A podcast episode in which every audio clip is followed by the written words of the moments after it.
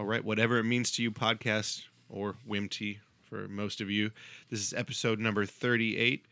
We were able to welcome uh, my friend Jeff McDonald in here. Well, new friend Jeff McDonald. This is the first time that we've had uh, a guest that I've not actually met face to face in here, but through some mutual friends, we heard he was doing some pretty cool stuff. So, uh, Jeff McDonald runs Impact Emerald Coast. Uh, also has a pretty fascinating story that I was completely unaware of uh, that we'll get into on this podcast.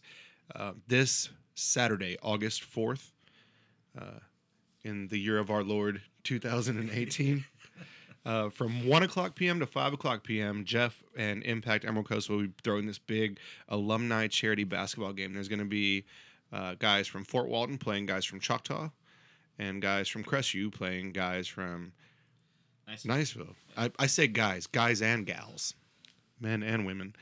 And we'll be we'll be playing each other for this charity basketball tournament. Uh, you can buy tickets at impactemeraldcoast.com. Twenty dollars gets you five tickets, uh, or it's five dollars a piece. They're also raffle tickets, so you can get prizes from them and, all that kind of stuff. And all the money goes to support uh, uh, families within our community. Uh, so all that money stays here as well.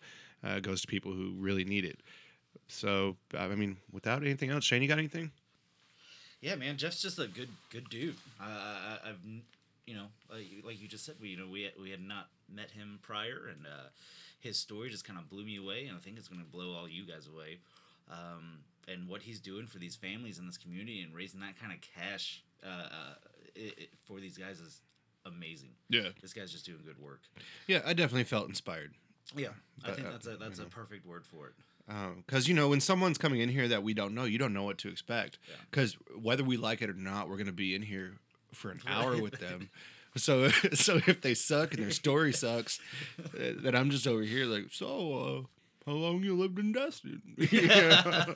But that uh, that wasn't the case with Not Jeff. at all. And, uh, I, I'm, I'm I'm so stoked uh, that that he came in that he got in touch with us. Yeah, Good- yeah. things. So once again, please support what he's doing. Come out, Uh, and also, by the way, if you haven't been to the Northwest Northwest Florida State College basketball uh, stadium, I guess it's a stadium arena. I haven't. It's and I- beautiful. It's beautiful. Are you gonna go this Saturday? I'm gonna try. Yeah, Cool. I'm going. Cool. I already bought tickets, so if you if you need to go, you can you can bogart my tickets, bro. No, I got no, no. I got plenty. I gotta get my raffles in. yeah. So anyway, uh, I hope you all enjoy listening. Hit us up, wimt.podcast at gmail.com. And I hope you dig the sounds of us and Mr. Jeff McDonald having a conversation.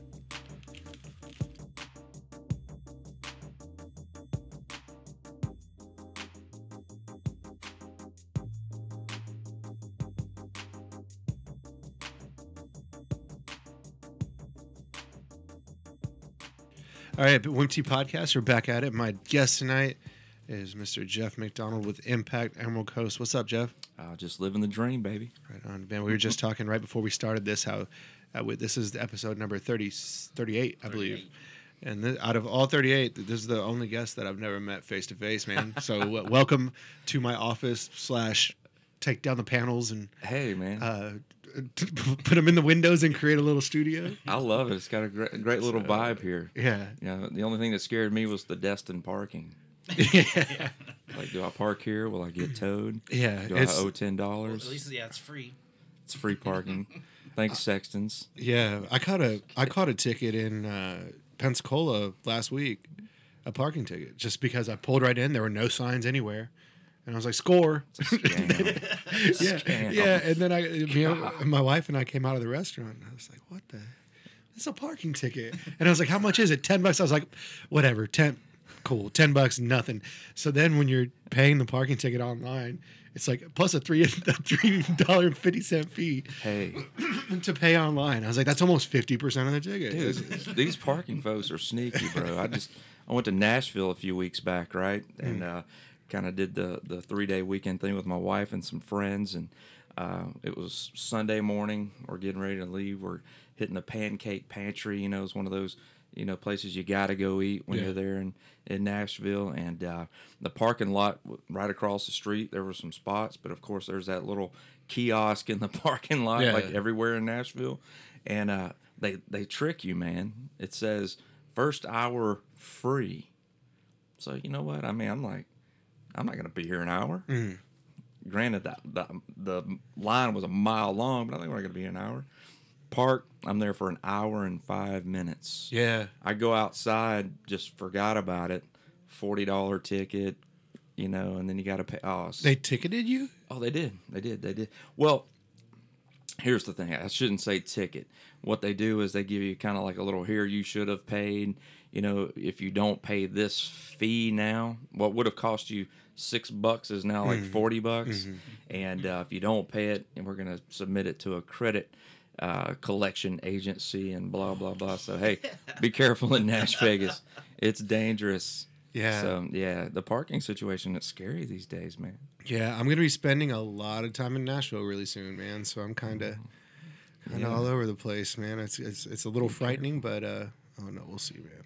So, Places, good times over there, man. yeah, Good times. yeah. Well, do it's within Nashville. There's like it's like five different cities really in one because you have East Nashville, which everyone there is way too cool for me, and then Was that like the hipster area? yeah. Okay. Yeah, like I, I went to a I went to a coffee shop over there, and I, I felt like everyone was in Halloween costumes. Like it felt like it was Alright. a, it felt like it was an SNL skit. Okay. Like I could totally make that coffee for you. You know, Wow. like, kind of thing. like everyone had their wizard shoes on. but was the coffee good? Oh, totally, bro. It was a pour Totally. over. What's the obsession with pour overs it's now? the new craze in coffee, man. I swear. Like I go into a coffee shop here in Fort Walton Beach, that that place called the Main Brew, Mm-hmm. and I'm like, hey, I, that snowflake crunch, that sounds like some pretty dope ass coffee. Let me get a cup of that. And I'm thinking they got it brewed. Surely it's on your. Nah, brother, pour over. Yeah. I'm like what? What is a pour over, sir? So anyway, sorry. They grind it all in Old front of you. About about twenty minutes. Yeah. about 20 minutes. You're right. Sat down and waited for that uh, cup of coffee Yeah. for about 20, 25 it's a good. minutes, It's a good cup of coffee. It was worth. I'm sure. Yeah, it was worth it. It was tasty. I think it's one of those things to where like people just people like things. I think that's why like the craft movement has taken off so much, like craft cocktails and and Yeah, even microbrews. Because people, the more individualized it is, the more people feel like it's specifically for you, like it's specifically made for you. And I think that kind of ties into just to, just how tribal everything is now, anyway. But like you know, No, I wanna- agree. Yeah, I want to hang out with people who drink this beer and drink these cocktails and like this co- this cup of coffee was made specifically for me. There's no other ones like it. I'm, not, I'm like I'm not in here cool enough. Just thanks for the warning. I won't be over hanging out in that neck of the woods. Yeah, but but yeah, so you have East Nashville, and then you have uh, basically Music Row and and what's the what's the Broadway? Mm-hmm. Yeah. Uh, that that's basically just all country bars. It's and, like it's like the French Quarter to me Yeah. now. It's ridiculous. yeah, and every country star has owns a bar there now.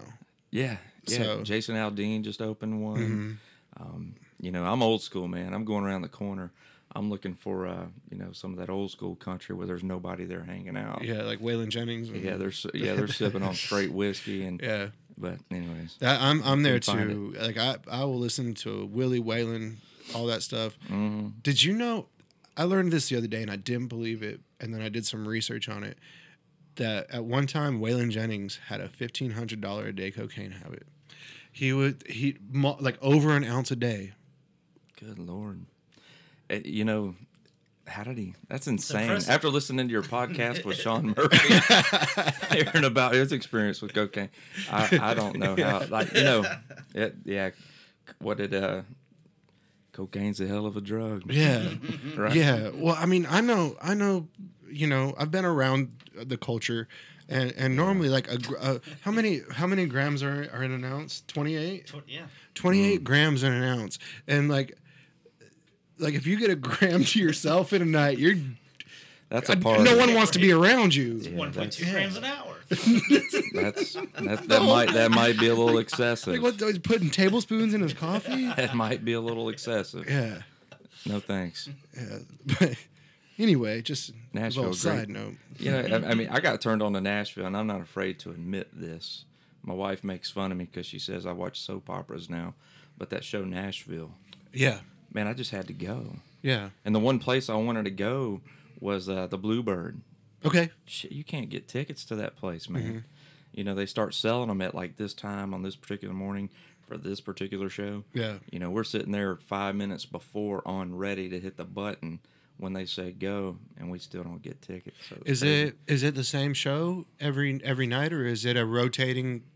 Is it someone different, every night? It's different. They have two two shows on a Friday night, two shows on a Saturday night, I think. So I'm assuming that the artists. Bluebird is featured in the show. Oh yeah, That- so that's why it's You're become so- telling me you haven't watched Nashville. not. Well, you're gonna have to start watching it. It's Yeah. Netflix. That Joker. Might have to Hulu it. Sorry. Um, that's where I got turned on to it. At. I- but it's good stuff, man. I tried to watch it one familiar time. with the I- culture. I, couldn't. Yeah, I couldn't watch it because the have you have you seen Friday Night Lights, the the TV show Friday Night Lights? Yeah, the the the The coach's mom, wife. the coach's mom. Yeah, yeah. she was the coach's o- mom, she was the the, wife. yeah. she was the only character in Raina Friday Night Lights that I didn't like. Well, you'll refer to I her as stand her. Rayna Jaymes on Nashville. Yeah, yeah. So when I so when I started watching Nashville and she was in it, I was like, done. I can't do it, Bro, So you gotta give it a an- I chance. will. I'll give it another try. Now that I probably have some sort of interest there, I'll, I'll get back into That's Nashville. where it's at. All right, So- it's gonna teach you everything you need to know about Nashville. Yeah, All right, I feel like I live there. yeah. Anyways, So don't disrespect me after that. I'm sorry. nah, man, never. All right. So, um, man, so our good friend uh, Isham put us back in contact. We had Yeah. spoken a couple times before about some other stuff, but uh, Isham put us back in contact and told me that you were doing some really cool stuff with Impact Emerald Coast, and I know you also have some events coming up. So, Yeah. um, if you if you wouldn't mind, man, just for our listeners, give us a little bit of bit- a little bit of background about yourself, kind of what Absolutely. you're doing with Impact Emerald Coast, some of the events you're doing, and, and how those events pay off for the community as well. Absolutely, man. Um, you know, to really tell you about Impact Emerald Coast, I do really have to tell you a brief little bit of my story and what kind of brought me to start an organization like Impact Emerald Coast. But uh, you know, I'm originally from Birmingham, Alabama. I moved here when I was in middle school, and I moved here out of necessity. Uh, my parents divorced when I was three. we were living in the kind of the I don't want to offend anybody, but the armpit of Louisiana, Slidell. anyway, sorry, I hope nobody's from there. But um, three years old, my parents get a divorce. My mother moves us back to Birmingham, Alabama.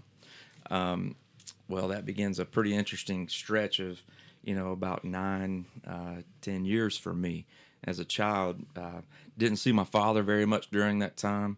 Um, come to find out, my father, who, uh, you know, I'll tell you later, became my best friend and um, my right hand man. I was his right hand man. Um, my father got involved with a, a business of uh, brokering cocaine. Okay. you know, he was the guy that kind of made the deals happen from Orlando. He worked for the the mafia out of Orlando. wow. Crazy. You know, I didn't learn a lot of this until here in the last few years before my father passed away. But uh, you're talking about running cocaine from you know uh, South Florida to Houston, Texas, and um, Dad never touched the the goods, but he just brokered the deals. And um, but that was kind of the business he was in for a lot of those years. And I was living with my mother, and my mother developed out of you know the divorce and um, some other things, kind of fell into a depression that led to an addiction to narcotics um, prescription drugs, and uh, it was an, an addiction that she would never kick. You know, over those years of my life as a child, um, you know, my mother would be in and out of drug rehab. Um, I would be living in children's homes or maybe in the the home of a family friend. Um, sometimes maybe in and out with my grandparents in Birmingham, and um, you know some pretty interesting times, man, as a kid, and uh, walking to and from school, coming home one day, and you live in low rental income housing, right, Section Eight, and you're thinking, man, you can't possibly get evicted from Section Eight low rental income housing, right? Wrong.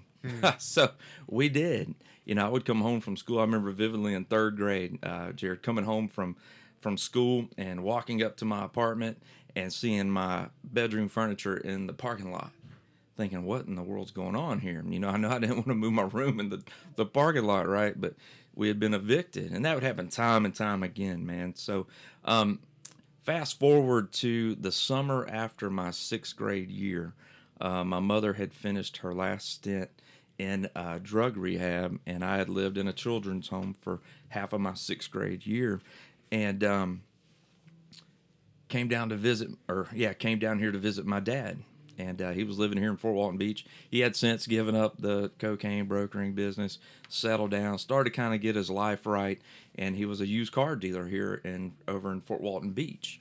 Uh, he was the used car manager at Sam Taylor Buick Cadillac. Best salesman you've ever met in your entire life. Well, he obviously had some experience in that in the sales department. My man you know? was, yeah, he had it going on, okay? Or broker, dealer, whatever you want to call him, he, he had it going on. And, uh, you know, so did, did- not to just real quick from in. that. Did he um, did he set himself up before he got out of the business? well, listen, no, Yeah. Well, here's the thing, man. Like my father and I, you know, my father passed away from lung disease. Uh, going smoker? on September first. For a lot of his life, he Okay. was. September first will be at two years since my father passed. But he was a smoker, and and Dad smoked some other things as well. Yeah, yeah. But uh, my dad was one of those dudes, man. Like I, I could sit here and we could talk all night just about my dad Hmm. and stories, but my dad was very much what I would consider a functioning addict when I was growing up. When I moved here to live with him, um, he kind of had this little routine of uh, come home from the car lot, have a few cocktails, uh, go out, you know, hit a little ladies' night or something. Yeah. Because he was a stud. all Yeah. right. and then he would he would go out, have a good time, come back, you know, smoke a little weed, wind down, go to bed. And this man was up at seven, you know, 6 7 a.m. the next morning, you know, take care of, you know, hit a, a I'd catch him hitting the line Yeah. And off to work Work hard, play hard, man. brother never Right. missed a beat man i mean so my father was uh you know I- So I know you he catch wasn't him, proud of you it, catch him doing that as a teenager. Then when you, yeah because you, okay, so you had you moved down here Oh. by thirteen? i had that's when i moved Yeah. Mm-hmm. here so you know i was here visiting that summer after my sixth grade year Okay. and um but you asked okay did dad save anything from Mm-hmm. that business he didn't dad actually got arrested and spent a couple years in in prison and came out and that's really what changed him Yeah. and um, my mom kind of helped make that happen Ooh. and it you know crazy times man Mm-hmm. but anyways my dad came out of that and it changed his life and he moved here to fort walton beach wanted to kind of start anew and uh, he did that and uh, you know i moved here the summer after sixth grade i was here visiting and uh, my mother time and time again when i was a kid would try to overdose and take her own life and many times unsuccessful and uh, I was here that summer, and my grandparents called my dad, and they just said, "Hey Jerry, you know Jeff's gonna have to stay with you. Uh, his mother did it again. You know she's in the hospital." And uh, my father made the decision at that point that he was gonna bring me in. And uh, man, it was probably you know it was sad, broke my heart because I kind of you know I also had a younger brother. I was that I'm six years old, no eight years older than, and uh, you know that was from a different father. Uh, but so I was kind of leaving him. Uh, Did you did you feel any responsibility? Because I'm assuming by the time you're 13, you're the you you've grown into that man of the house kind of thing. Oh yeah, I mean And from the time he was born. Yeah. Did you, so? Did you have? Did did leaving your mom? Did you did you have any sort of? Did, like did you feel like? I'm not sure what I'm trying to ask here. Did did you feel responsibility to your mom Oh, when you left? Like, was that a hard thing to do? Oh, it broke my heart, man. Yeah. It did because I was scared to death of what might happen. Mm-hmm. And uh, you know, my grandparents took um, my little brother's father was out of the picture, and uh, but my grandparents took him in and Okay. raised him from that point forward. And uh, you know, so I was I was I felt good about his situation, and Mm-hmm. uh, but I still it was tough because I I love that kid like he was my own. You know, I Mm-hmm. was eight when he was born, and uh, I felt like more of his dad than a big brother. And we still have that kind of neat relationship today. Mm-hmm. It's uh, he lives over in St. Augustine. He does uh, some pretty cool stuff that we can't really talk about. He's uh, was in the, the army and Okay. um, has a neat job. We'll just Cool. say that over in St. Augustine, Jacksonville area. Mm-hmm. But um, so no, that's what got me here. And yeah, it was tough, man. I literally I worried about my mom all the time, and uh, it was scary, but it was the best thing for me. And uh, you know, although my father had his quirks, the things he was battling, it was the best place for me because at least I knew when I got out of school, I was going to go home and I was still going to have a roof over my head. You know, I was going to have clothes on my back. I was going to have food on the table. I never had to worry about that kind of stuff. You know, so um, it was a different experience for me. I grew up wearing the same pair of jeans like four days a week. You know, people making fun of me because the jeans had holes in them, and you know it's 30 degrees outside. I was rocking a pair of jams and a t-shirt because I didn't have anything else to wear. A pair of jams. Oh, bro, you know what I'm talking I about. don't know what you're talking about, man. All right, it was Tell me like glorified shorts. Okay, Okay. but uh, they were fresh though. But Like- mine weren't. I like, only had like one JNCO pair. shorts. Yeah, close Okay, enough. okay. Close enough. But um, I don't really know what the hell you're talking about. But yeah, Yeah, those. like like wide leg, long shorts. Yeah. they're, they're like they, they go down to the middle of your shin kind They of deal. did. They Okay. did. All Yes. but no, man. That, so that was kind of my story, man. And then I got here to live with my dad, and you know, um, it, it did change things for me. I became a little bit more confident. Mm-hmm. You know, I had, you know, my dad would take me to actually buy me school clothes now that I was living with him. Um, so the the self confidence grew, and but I still had my own personal demons and struggles. Um, you know, ultimately, fast forward to to high school, I was 18. Uh, my senior year, I come home and uh, my father is sitting. I come home from basketball practice. I played, went to school and played ball at Choctaw. Choctaw. All right. And uh, I come home from basketball practice, and my dad, and again, he's a used car dealer. Dude never got home before seven o'clock, and uh, it's like five thirty, and my dad's at the house. I'm like, "What are you doing home, man?" And his fiance was sitting on the couch, and she's crying, and my dad's got this blank look in his face, and he just says, "I don't know what to tell you. She's gone." I was like, "What do you mean she's gone?"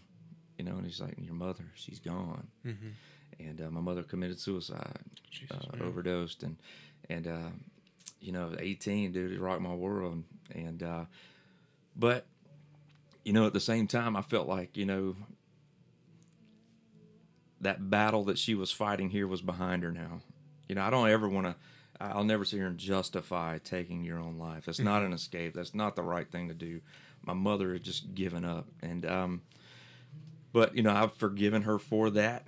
And it was tough. But, uh, moving forward today, it's just part of my story, man. And, uh, you know, looking back, it was really kind of a, a point where my father became more of a father to me than my roommate. Because to that point, my pops and I were like roommate. We were like a couple bachelors shacking up together in a two bedroom condo in Fort Walton Beach, and uh, but that kind of changed things for me and my dad, and so uh, we became very close. And uh, but yeah, that, that was tough. But kind of fast forwarding through that, you know, uh, I wound up, you know, just about two years ago, lost my father to lung disease. But um, all the stuff that I, I dealt with as a kid, man, the things that I saw and that I witnessed, and the kids that I shared bunks with in children's homes and uh, that I was subjected to, bro, it, it brought me to where I am today. Even when I was in, in high school, I kind of felt a responsibility to give back. And ever since that time, I've been doing it any way that I possibly could. I, I spent about 10 years as a youth pastor in the local area, serving in the church, and then um, wound up, you know, getting a divorce from my first wife around 2010, 2000, 2011. It gets foggy. I had a I had another guest on here that was a prior youth pastor. Yeah. That got divorced from his wife and that at the same time Listen, discontinued his youth pastorate as listen. well. it kind of like it spells the, the end of your ministry I career. think it, I think it was yeah. it's I like doesn't matter what happened. It's just Yeah. we won't go into that. But it you know it just it didn't work. You know we we we put 13 years into that relationship, and you know some of them pan out, some of them don't. Yeah. It didn't work, and you know but out of that we have two beautiful kids. My Mm-hmm. daughter who just who will be 20 on the 29th, and my son who just turned 17 uh, last or yesterday, Mm-hmm. and um, but so you know I went through that and uh, got out of ministry you know, about 2011, I was a youth pastor at First Baptist Church in Fort Walton Beach. You know, very, uh, you know, great church, been here forever. Uh, and I was kind of like, what now? You know, my life got flipped, turned upside down. You know, and uh, so I wound up trying to figure out what to do with myself, and I went back into sales. And uh, but I never lost that kind of passion in my heart to serve students. You know, I just really have a heart for students that are like the Bible, you know, describes them as the least of these. You know, Jesus says, "Whatever you've done unto the least of these, you've done unto me," and means the world to me to make sure that we're doing everything we can to care for the children who can't necessarily care for themselves. They don't have a good home life, or you know, maybe they don't have both parents in the situation. Just because you got one parent doesn't mean it's a bad thing, but a lot of times they do go without you know, just to give them a positive role model in their life or meet some needs that, that aren't getting met, like clothes We took about 20 kids from uh, Kenwood Elementary School the end of last school year to get their hair cut. You know, 'cause a lot of kids just the things we take for granted. You know, going to get your teeth clean. I didn't. I didn't see a dentist till I was in high school. Okay, now, I take that back. I did one time when I was in elementary school. My grandparents took me. That was to get teeth pulled because they were rotten. But you know, you think about those little things like going to the dentist. We take that for granted. You know, a lot of us that do go, there are kids that have never seen a dentist. You know, here in our own backyard. You know, you think about third world countries or overseas, it's like inner city kids, whatever. But I'm talking about right here in Destin, Florida, right here in Fort Walton Beach, Florida. There are kids that don't even see a dentist. There are kids that maybe get one or two haircuts here. My wife teaches kindergarten at Kenwood Elementary, and uh, few years ago we brought Christmas presents for a lot of the students in her class because you know it kind of goes in in cycles. Some years she'll have some kids that are a little more well to do. Some years not so much. And this year she had a lot of needy kids, and uh, we bought Christmas gifts for all of them. We were going to celebrate them on this particular day. This one kid doesn't show up, so we go looking for him during the break, and we found out where he lived, and uh, we went to deliver the gifts. And man, this kid was living in a trailer that it was unlike anything I'd ever seen. You know, and uh, the parents come out clearly. You know, I don't know what they were on meth, coke, what something, and uh, they didn't even know where their son was. We found him down the road playing, you know, with some middle school kids, and this kid's in kindergarten. It just I was, you know, it breaks your heart. Yeah. At the same time, I'm like, man, I'm right. I'm about to kill somebody, you know. But so we we found him, brought him back to his house, and this kid would have lice all the time, and so just simple things, man, just like hygiene, and so we try to provide that as much as we can through our organization. Um, or really, we've just started doing that this past school year, so that's going to be a key thing for us. But something we've been doing for a long time, for about the last four or five years, is this event called Hoops for Hope that's coming up that we started. Um, like I said, about four years ago to serve a family that uh, this young lady that I went to high school with named Meredith Bruner. She had a little boy that was diagnosed with neuroblastoma, and uh, cutest little dude you've ever seen. You know, his name was Ollie, and he was like about eight years old. And uh, we wound up losing Ollie, but we we were kind of looking at this situation, and I think a lot of times in in life we we see someone that has a need, and we wonder what can I do to meet that need? How can I make a difference? You know, I I don't what kind of skills do I have? And you know, I saw that and I thought, man, they really need help financially, and uh, so I said, okay, you know what I love, I'm passionate about is obviously students, but more, just about as much as anything is basketball, you know. Uh, so I said, how could we take basketball and put on an event and raise some money? Uh, so we came up with the idea of playing an alumni basketball game between uh, guys that had lettered. Um, you have to have graduated. You know, you can't be currently on a roster. It's just not fair. You know, for Oh, the I, I thought you meant I thought you meant like you had to have graduated when you played. You have to have graduated. That's right. We we had some kids this pat this this coming event are like, Coach, can I play? I'm like, uh, no. You know, so but anyways, we came together and we got a bunch of guys from Choctaw and Fort Walton and we did our first event at Choctaw High School and we raised uh, just a little over nine thousand dollars. Well, you had alumni from Choctaw and Fort Uh-huh, Walton. alumni from Choctaw and Fort Walton and I- I could probably name you. I didn't go to Fort Walton, but Where'd I could probably. I my parents moved me to Crestview right before my high school started. ah, So I was in Crestview for about four and a half years. As soon as I graduated, I left. Yeah. But we had some great, we had some good ball players there too. But I could probably name you Fort Walton Beach's like 1998 starting lineup. come on, I probably could. Do it. The Pryor Yeah. brothers, Jason and John Pryor. that's almost not even uh. Casey Craig. yeah. Uh, Casey Craig. Yeah. Preston fucking Shumpert. what? Yeah, And um, that was that was a nasty little, lineup. little white boy. Uh, There was well 98, 98. Well, Todd Shipley was gone by then. it was Coach Pons was the coach. Coach Pons Yeah. was the coach. I, I would have loved to have played for Pons. We'd come down. He was How insane. did you know that? well, you could shoot whenever you wanted Okay. to, wherever you wanted to. Well, the reason I know that is because the Pryor brothers, Jason and John, went to high school with my brother in Virginia, where we moved from. So we got down here, and Pryor, Jason Pryor was Mr. Basketball. We wound up playing at Clemson. Yeah. Dude was a stud. Yeah, yeah, he was Yeah. he was bad. Uh, Preston Chumber played at fucking Syracuse. Like that, these Yeah. just great ball players, and even John Pryor went and played like overseas or something. Like Right. they all they all had basketball careers after high school. Yeah. and we right when we moved to Florida, like I think a year later, my brother my brother was always he'd like look at. He'd still read the Old Town newspaper. He's a wizard, but he he'd read the he'd read the, the the paper from Virginia, and he I think he still fucking does. Um, and he I'm glued to Northwest Florida Daily Yeah. News, by the way. Yeah, I, I, I have a hard time with. I go back and forth. It's not, it's Uh, not even the article. it's- just it's the not the damn articles, thread. it's the comments. It's the Oh, comment. It's the worst. It's the funniest stuff you've ever seen. It's ridiculous. We got nothing better to do here in the in on the Emerald Coast and Um, read and comment. yeah, but my brother told me he's like, look, I'm this this guy is in my uh, uh, prior both the Pryor brothers were in my class in Virginia. We should go check them out. Like Jason's putting up like sixty points a game type Dude, shit. he was he was sick, man. Yeah. I graduated in '95 okay, from Choctaw, so Yeah. I you know I played against Michael Craig, Casey's bigger brother, and uh, Casey was nasty too, though. Bro. yeah, that kid that shoot whole from team anywhere. was man. Yeah, I don't know how they didn't win a, sta- a state championship. Yeah, I think they. I remember going to watch them play uh, at Bay over in Panama City for like the district or Yeah. something like that, or maybe I think it was the district. But it's. Fort Walton Beach High School, bro. They don't winning's not really a part of what they do anymore. Well, it was in the '90s though. Yeah, on the football field too. You had E.G. Green, Danny Werfel. This show's over. You know, yeah. The show's over, Jared. I know you. No. You're you're a Choctaw man. That's right. Listen, I forget. bro, I told uh, Robbie I had a meeting with uh, the band Diamond Gene in here before uh, you got here tonight. And he was like, "Who's your guest tonight?" I was like, "Jeff McDonald." Robbie was like, "That guy was my chaplain at Choctaw." I That's was right. Like, "Oh, all right. That's right. Robbie's a good dude, man. I Yeah. love that kid. But uh, he was a wide receiver for us. I'm gonna tell you, you talk about Robbie. You remember Deion Sanders says, "Look good, feel good, play mm-hmm. good." Mm-hmm. That was Robbie Walton. I bet. Pretty. yeah. Robbie had like Robbie had like three wristbands on each arm.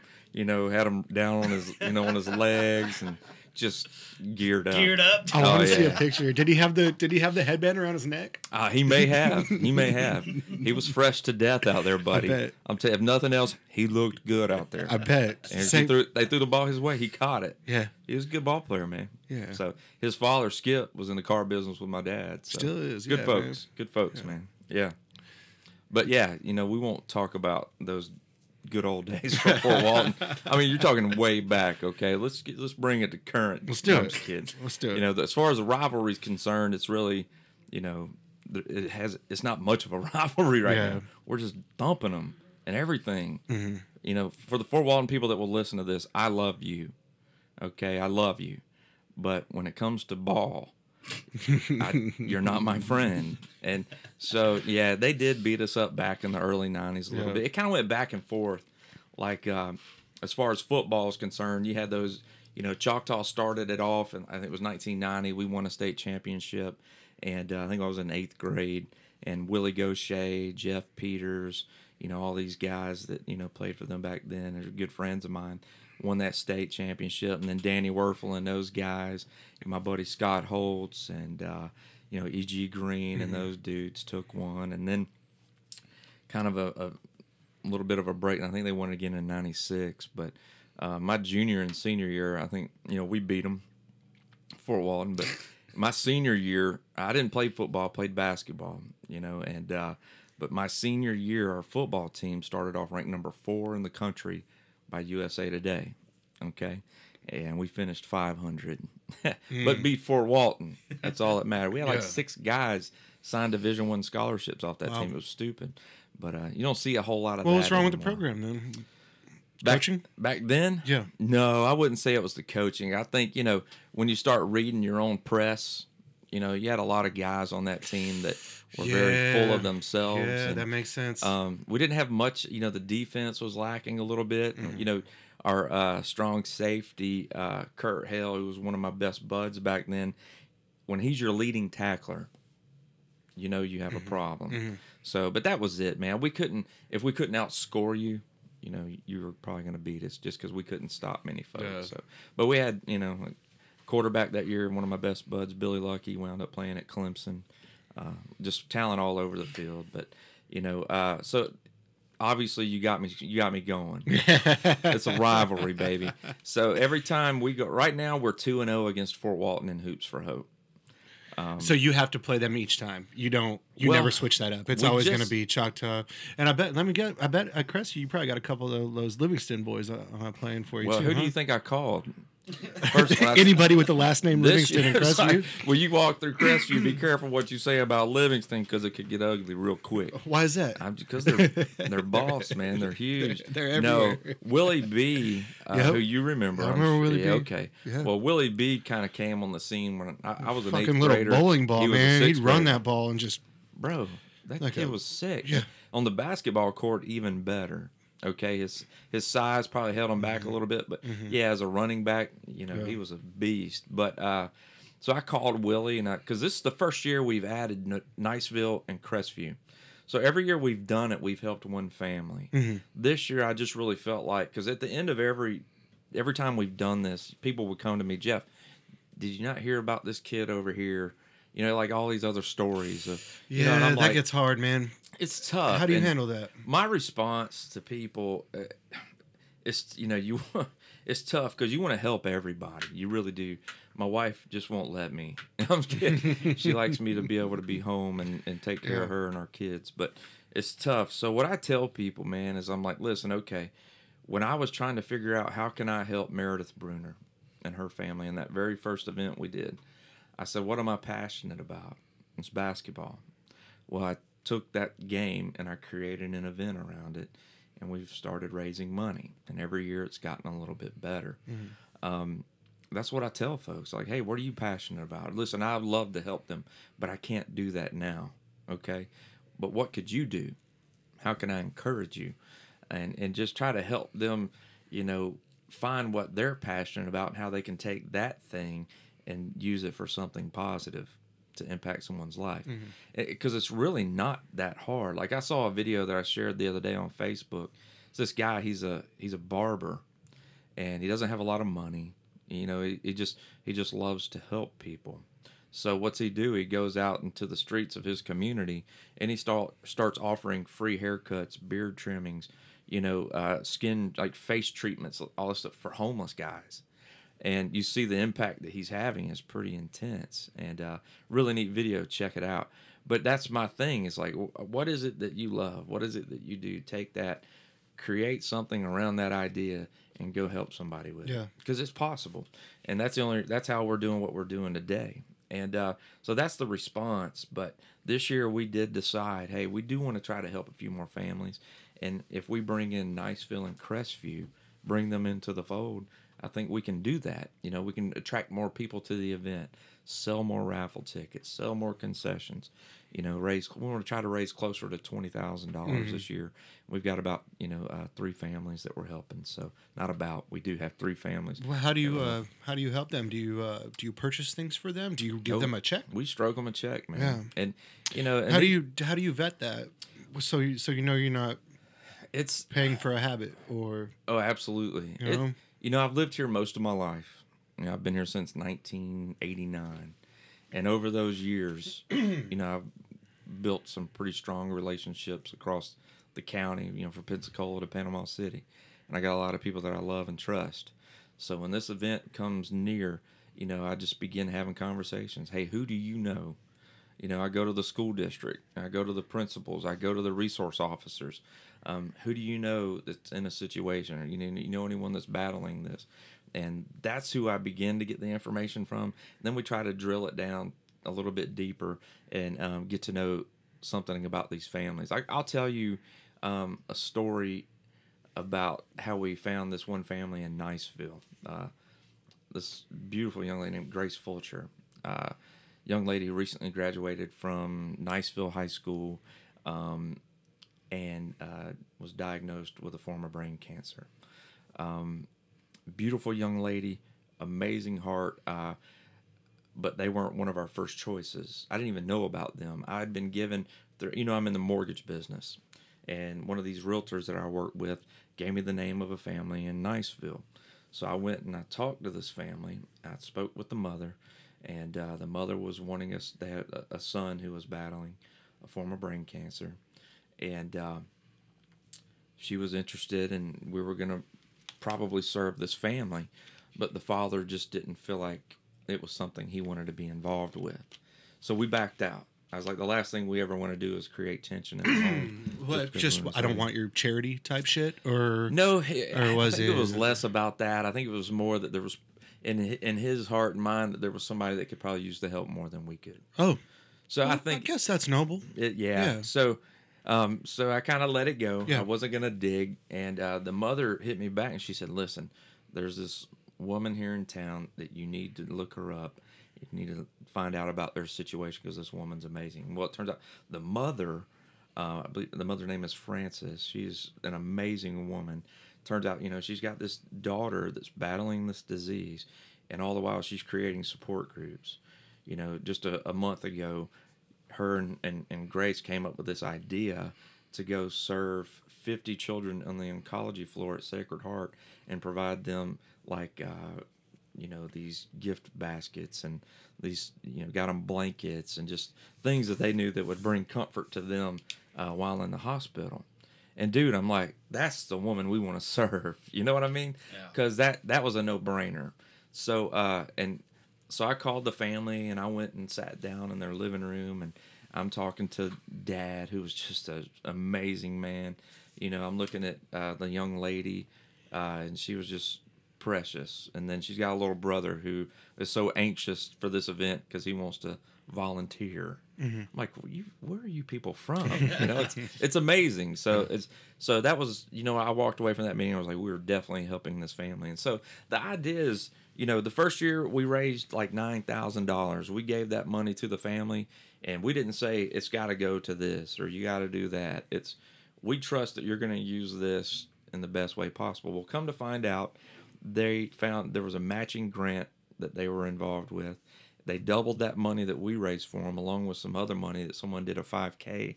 It wound up being twenty something thousand dollars that they donated to Emory University, where they had been he had been uh, Ollie had been receiving treatments, and uh, to kind of help further their research and, and their battle against neuroblastoma.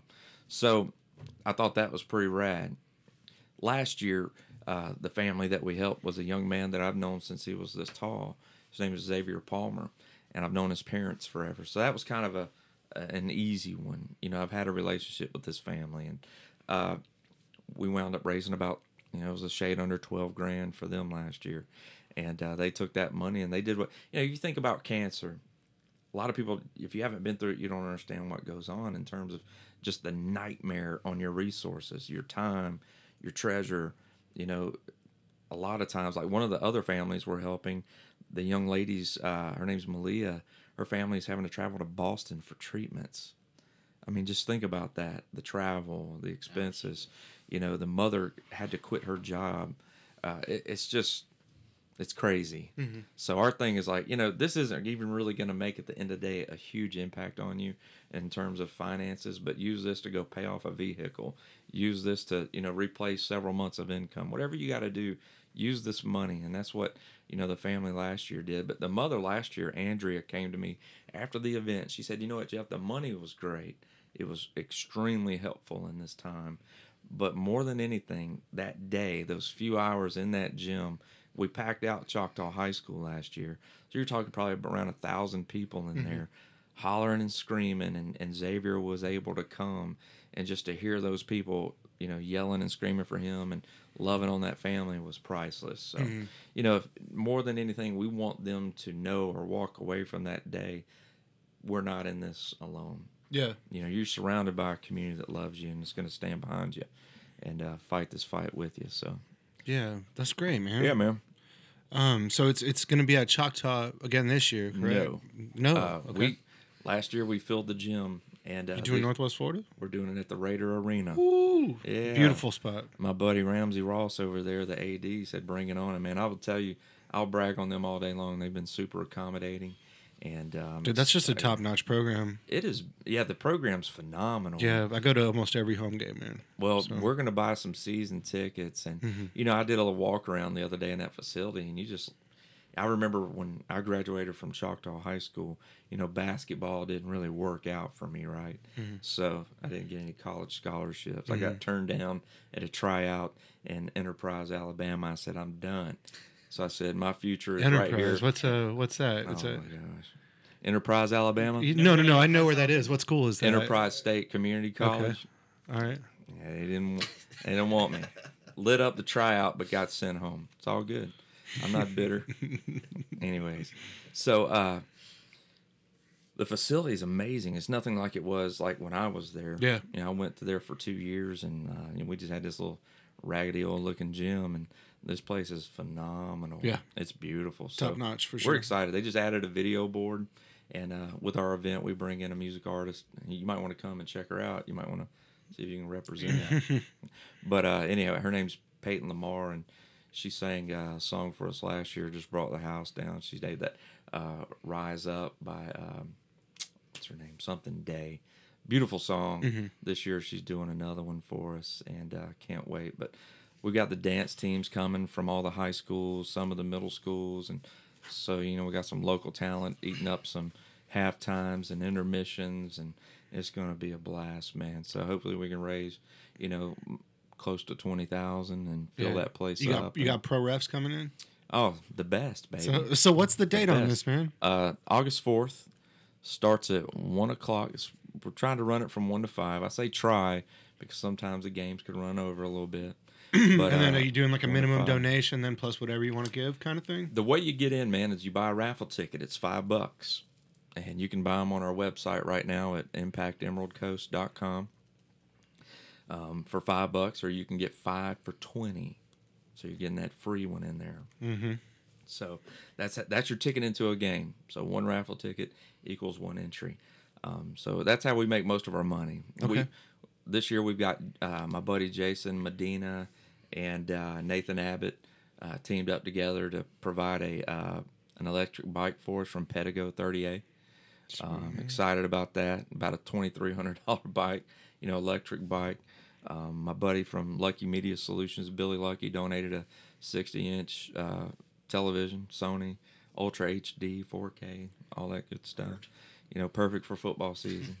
so, uh, and we got a lot of other really cool stuff too. Uh, BOTE um, every year has donated a Kula. Yeah, those are my dudes. Oh man, I love. I- Yeah, man. uh, great folks over there. Yeah, they're the best, uh, dude. They, they- were. Uh, that was. I was their uh, first paid employee, man. Shut up, Ever. yeah. man. Yep. I did my. Uh, I did my internship with them. Yeah. uh, right out of college. I, Okay. I, I interned with them, and uh, I mean, I wouldn't be doing, I wouldn't be doing what I was doing had like right now had it not been for working with Corey yeah. and Magda over there at BOTE. Brilliant. I've never Like, met. Corey, but uh, he's just that dude I would love to get to know. Corey's a good dude, man. You know, I hear about him from a lot of folks that, uh, buddy of mine, Clint, that owns, you know, Clint. Clint Brown.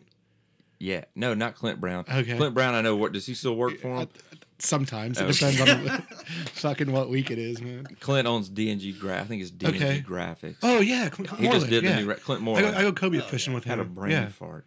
Uh, but yeah, so uh, him and obviously Sean and everything I hear about Corey is just stellar. So Mm-hmm. Yeah, he sounds man. like an amazing guy. And we're grateful that they donate to us. And Yeah, for they- sure. we did our basketball game, our back, basketball tournament, and uh, we got a, a actual board from them Mm-hmm. this year, and it was great. So, but yeah, good folks, man. It, it's you know when you get involved in nonprofit work and charity, and you're trying to help folks, man, you realize just how we're surrounded by so many great folks.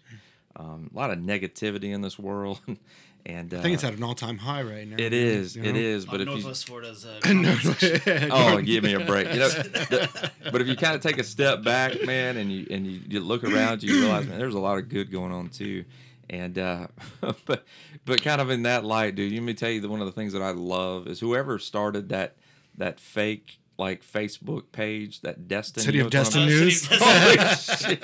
Oh, it's the best thing ever. People get so pissed off. Yeah. And I'm thinking, keep it up. Yeah. These jerks great that, that just that just scour the interwebs for negative something to to get pissed off about. I'm like, good for you. Yeah, and that's it's really tough though, man. Because you're right. Because everyone has a voice now, so it it, it works both ways because you can use that to be negative, and I'm guilty of that absolutely. But also, uh, on the opposite side of that, what little voice I have, I've been able to utilize to do something similar to what you're doing Yeah. with like with Bo Jams, the music festival. I do. Yeah. So everyone, it's really cool because I think we are seeing, especially on a local level, it's so much easier to do things that can have a big impact on a, a local family Uh-huh. um, or a charity that started out as a local thing or, or whatever. However, what any way that you choose to have an impact, there, there's there's really almost no excuse for you not to now because it, it's easier to to do it. It know? is, man. You know, there's so many opportunities to do something. Mm-hmm. You know, a lot of people like to sit around and just piss and moan about all that's going on in this world, or you know, kids these days. Oh, hell, we're going to hell. You know that we're in trouble because the future. And I'm sitting there thinking, yeah, because of people like you that sit back and want to piss and moan and do nothing about it. And that's Yeah. another reason we kind of said, okay, we're not going to do that. We're going to get off our ass. We're going to go out and work. We're going to try to make a difference in the lives of, of young people. Kind of the another thing that we do too, and we're actually starting this school year, is we're beginning character development and leadership training in our middle and high schools in Fort Walton Beach. You know, our desire is to expand that, you know, each school year into another area of the district. But um, once a month, we'll be going, getting in front of middle and high school students, taking. Typically, it'll be someone local. It's a business leader or uh, a politician, whoever. Actually, I try to stay away from politicians. No, I'm kidding. We've got some decent ones around here. We Yeah. really do. But um, but business leaders, just good folks, like even yourself, come out and just tell your story, you know, and uh, connect with kids and let them know that there's another way. I brought Sean Murphy out to talk to uh, last school year. Um, to talk to the WBGI group there that they do like they're the tribal news. Okay. Okay, they're like the news network at Choctaw High School. And you got Murphy cleared to like go in there and talk to these kids. well, he actually went to high school with Dr. Hill, our principal, right? Yeah. And uh, so they're buds. So Dr. Hill said, "Take him on, bring him on in." He's like, "Sean Murphy, is he the same Sean?" Like, no, no, no, no, no. So, anyways, we we roll in there, and and he sits in there. And my son was in this class, and I, you know, I, my son loved him. But uh, what was really neat, because you know, in that class they've got guys that take video, do photography, edit, and do these things that are right up, you know, that creative alley for Sean. And Sean sat in there, dude, just had a conversation with these kids, told his story.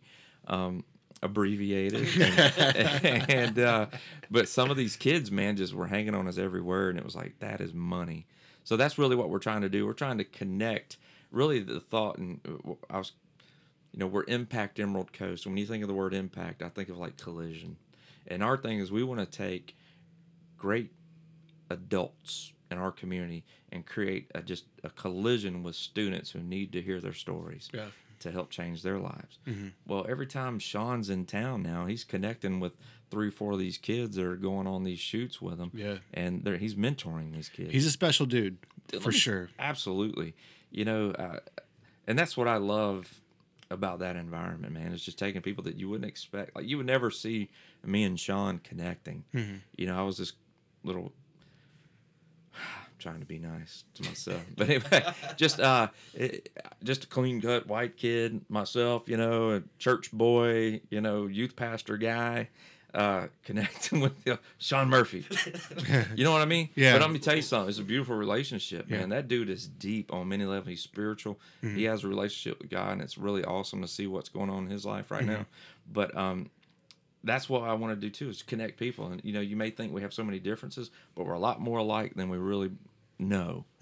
And when, when we make those collisions happen, man, beautiful things come out of it. So, you know, to see what he's doing now, just from sitting there hanging out with these kids, and he came back another time. They invited him back. So uh, that's the kind of thing we want to create, and the thing that we want to do.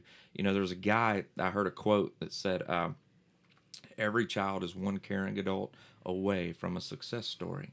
You know, a lot of those kids don't have those adults in, in within the four walls of their home. Uh, it's you, Jared. Yeah. You know, it's, it's it's it's folks in the community that need to connect with these students and be the difference to create a better future for them and for ourselves. We can sit around here and piss and moan all day long about how terrible kids are today, but when we think about it and you and you really take a step back, we weren't much better, but we just didn't have social media to, you know, shine a bright light on everything that we did. I was a dickhead in high school. You know, I was I was drinking. I was not the best person on the planet, and you know, if there had been social media, you know, it might have been a little different for me. But uh, so these kids aren't any worse off than we were. You know, people could say what they want, but um, they still need us. Yeah, it bothers man. It bothers me when people say that. It, it really does. It's an I just- excuse. Yeah, I, like I just I swore I swore as I got older I would never be one of those like kids these days kind of shit. So when I do have those thoughts every now and then, like when I see something, I'm like, fucking kids. Like I just I I I tried to call myself out on it as much as possible. Like they had this. uh Did you see that thing in the ballpark? They had they had Millennial Appreciation Night What? to where they had avocado burgers. They had nap. They had like nap stations Oh and shit. And I was like, I want baby boomer night. That's to where right. to where we have like slightly racist roast beef sandwich and beef you know and Oh my god. you know and uh, we get social security before everyone else will type shit you know like True story. And, and what would happen like i promise you like Oh. the, the, the- everyone was complaining because these millennials some of them i guess were getting offended by this millennial appreciation night but at the same time i guarantee you if i had baby boomer appreciation night and Oh, had those same things Listen. i would be sacrificed man Yeah, I promise you. know? I so promise you. just I don't know. It's it was silly to me because all the people that thought it was like the funniest thing ever were, all, of course, were from generations that were a little bit older. You know, and people would get mad at me because I, you know, and I, I have a grandfather who, uh, he's my last grandparent left, but he lives in Birmingham, Alabama, and he was a Southern Baptist preacher. And, um, you know, we talk about these generations, like the greatest generation, you know, and you know, and I don't ever want to, you know, they did some amazing things, but I will tell you that was probably also one of the most racist, rampant times in our history. There's Yeah. nothing good about that. There's nothing great about that. Yeah. You know, when I when I look back, you know, I grew up and I was always a token white boy in Birmingham, Alabama. If I lived in you lived in low rental income housing in Alabama, you know, you were surrounded by, you know, a lot of people of color. And they didn't look like me. Let me tell you something, man, they loved me and they were there for me. I, I was in sixth grade, all right, and I was actually at this time living in Sylacauga, Alabama. Lord help. yeah, I don't even know. Yeah, No, okay. no, it's no, it's somewhere in there. Okay, Sylacauga. It's not far from Auburn, which is disgusting, by the way. Roll Tide. But um, anyway, so I'm in Sylacauga, Alabama, in sixth grade. Right? Did I lose you? Are you an Auburn fan, Jared? Uh, no, absolutely not. Yeah, We are- just we look are on your- edit that out. Uh, though. I, I am just look one, on your but I, I I will worried. I will take Auburn over Alabama though. But we don't have to get into. Well, let's move forward. Yeah. Let's move forward. Let's stay positive. But anyways, no. So I'm I'm going to this. I, I live in this low rental income housing project in uh, Sylacauga, Alabama, right? And I go to school at uh, the school. It's very interracial, right? You know, uh, but very divided. And um, I meet this little girl in sixth grade, bro. She thinks I'm cute. I think she's cute. We check the boxes. Do you like me? Yep. Will you date me? Yeah. Like what was dating in sixth grade? I'll see you at school and hold your hand, right? Mm. But anyway, so yeah, we did. We, we became boyfriend and girlfriend. Well, the next day, I come back to school and all of a sudden she won't talk to me. Well, somebody told her where the bus dropped me off, where I lived in the projects. And this little white girl didn't want to date me anymore Oh, bro, come on, man. But that's I'm telling it's still alive and well. But that just broke my heart, man. So I've never really had that part of me where I could wrap my mind around disliking someone because they look different from me or they're not they don't have the same pigment color of skin. But uh, so when you look back on that and you talk about these different generations, how amazing they were, but yeah, at the same time, they were doing some of the most hateful shit that's ever happened in the history of this country yeah. you know, standing at the, the, the door of a university and not letting blacks in. Like, how was that great? So, I mean, listen, you're listening to this, you're hearing Jeff McDonald, you know, you don't get pissed off at me. It's, it's a reality. If you're being honest with yourself, that's terrible. Yeah. You know, so anyways, but I think today we're at a time where you've got some people have just taken it to a whole nother level. But in terms of like on the flip side, you know, like I heard uh, there was this TEDx talk that I saw the other day, and they were talking about how pedophilia is like an acceptable form of, uh, you know, sexuality. I've never heard that. Oh, blew my freaking mind, dude. I was like, shoot this woman now. Like, what are you talking about? Yeah, I'm, I'm on team shoot that person. I'm on team shooter too. Like, Yeah. Anyway, we're great people. But um, I'm not gonna have that. That's crazy. So we're kind of like way on this other side now. But it's just crazy, man. Uh, but I, I look back and uh, again, you see those things, and but people want to look at people today and be so critical. And you know, when have we ever really been great? Like we just need our attitude needs to be that we're constantly trying to be better. And I think as individuals, we take personal responsibility for ourselves and do right yourself. Quit worrying about what other people are doing and just go damn help somebody. Go make a difference. It's that simple, man. So Yeah. drives me crazy. Yeah, well, Jeff, man, I could talk to you forever, man. But we're about at, at about an hour, so um, Yeah. we- Shane's got to get on, so we got to wrap it up, man. But uh, just to go over this again, man. And by the way, uh, th- this was great. You're you're more than welcome to come on whenever you want to, man. I really enjoyed talking with you, Thanks, uh, learning about you and Impact Emerald Coast. For just for for those who just want to reiterate, uh, August fourth from one o'clock to five o'clock at the Raider Arena in Niceville. That's it. Um, even if you know, even if you haven't been there before, just go. I mean, even if you aren't into what what Jeff's been talking about here, go check out the arena and help someone while you're at it. You know, um, eh, you can get your tickets at impactemeraldcoast.com. Uh-huh. And how does that work? Do you print off your raffle tickets from Here's the what happens. website? You won't print them off there. What you do is, in, in essence, you click donate on the website, Mm-hmm. and you're going to pay, you know, the amount for however many tickets you want. You know, we, my wife is good at math. Me, not so much. so you pay sixty bucks. Obviously, we know you're getting fifteen tickets. You know, you're getting five for twenty. So, Yeah. so you're going to get fifteen tickets. So you want, you know, three tickets. You're paying fifteen bucks on the website. There's a comment section. In the comment section, all we need is you're you're going to give us your name and address when you give because you have to do that when you're providing your credit card information. But the other thing that we'll need you to add in the comments is your email address and your contact phone number because we will fill that in on the raffle tickets and we'll have your tickets for you when you come to the ball game. So, because last year we had a line that was out the door for quite a while before the yeah, event. so you got to move that fast. Exactly. So this is saving you time, but we'll also have some some places that you can get your tickets at, like uh, PS Gifts in Fort Walton Beach. will be selling them for us. Uh, that's over down by the uh, post office um, on Walter Martin over there by Uptown Station, and we're going to announce a few other spots here that uh, you can get them uh, once we're a week out. So If uh, if Choctaw's not winning it, who's winning it? well, we're obviously going to beat Fort Walton, but I- oh, the winners don't play each other. that's the thing. Okay, so, and then I know we got to get, but um, I keep getting some folks coming to me and like, Jeff, there's not a championship game. I was like, well, listen, dude, I don't have all day to do this. Thing. you know, it's like we we got two games and we got a lot of people that want to do other things in during this time too. So we're gonna play two games. It's gonna be Choctaw, Fort Walton, Crestview, Niceville.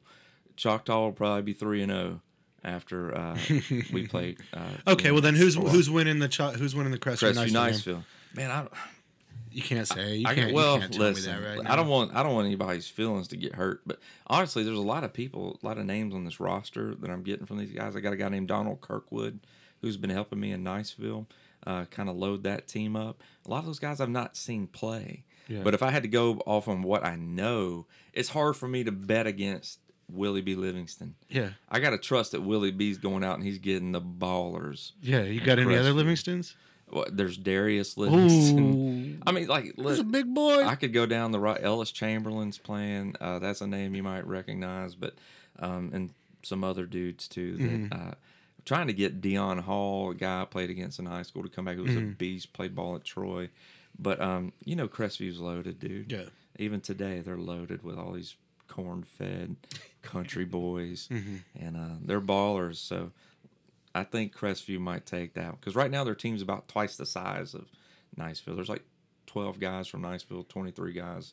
Have there from been any fights yet? I mean, there's some trash talk going Yeah. on on Facebook.